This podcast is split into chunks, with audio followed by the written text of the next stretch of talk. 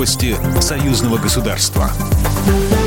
Здравствуйте, в студии Екатерина Шевцова. Госсекретарь Союзного государства Григорий Рапота передал в дар Ржевскому филиалу Музея Победы 30 боевых и памятных орденов и медалей, а также копии личного дела и фотографии своего отца-фронтовика. С предложением открыть на Ржевском мемориале уголок памяти Алексея Рапота, инициаторы создания мемориала, выступили сотрудники музея. Более подробно об этом рассказал Александр Школьник, генеральный директор Музея Победы.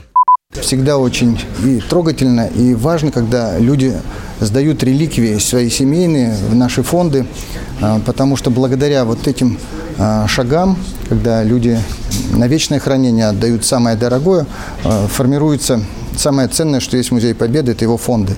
Григорий Работа избран председателем общественного совета при Музее Победы. Награды своего отца он передал в хранилище в канун 78-й годовщины битвы под Ржевом. Алексей Никифорович Рапота имел звание генерал-майора авиации. Почему-то он больше всего вспоминал первый э, орден боевого красного знамени, который он получил за один из ночных вылетов, когда ему удалось разбомбить эшелон э, немцев. Он штурманом был, от него зависела точность бомбометания. С 3 марта награда Алексея Рапоты представлена в музейном павильоне Ржевского мемориала советскому солдату. Открытие выставки приурочено к годовщине освобождения Ржева от немецко-фашистских захватчиков. 3 марта прошло заседание комиссии парламентского собрания по социальной и молодежной политике, науке, культуре и гуманитарным вопросам. Парламентарии отметили, что в прошлом году из-за пандемии коронавируса не состоялось множество мероприятий. Тем не менее, в прошлом году успешно завершилась союзная программа спинальной системы. Был возведен Ржевский мемориал советскому солдату. Прошли ремонт и реставрация нескольких объектов Брестской крепости. Среди предложенных на перспективу программ стволовые клетки 2 и преодоление, а также совместное обучение юных россиян из неблагополучных семей белорусов в Полоцком кадетском корпусе. Обучение может стартовать 1 сентября 2022 года.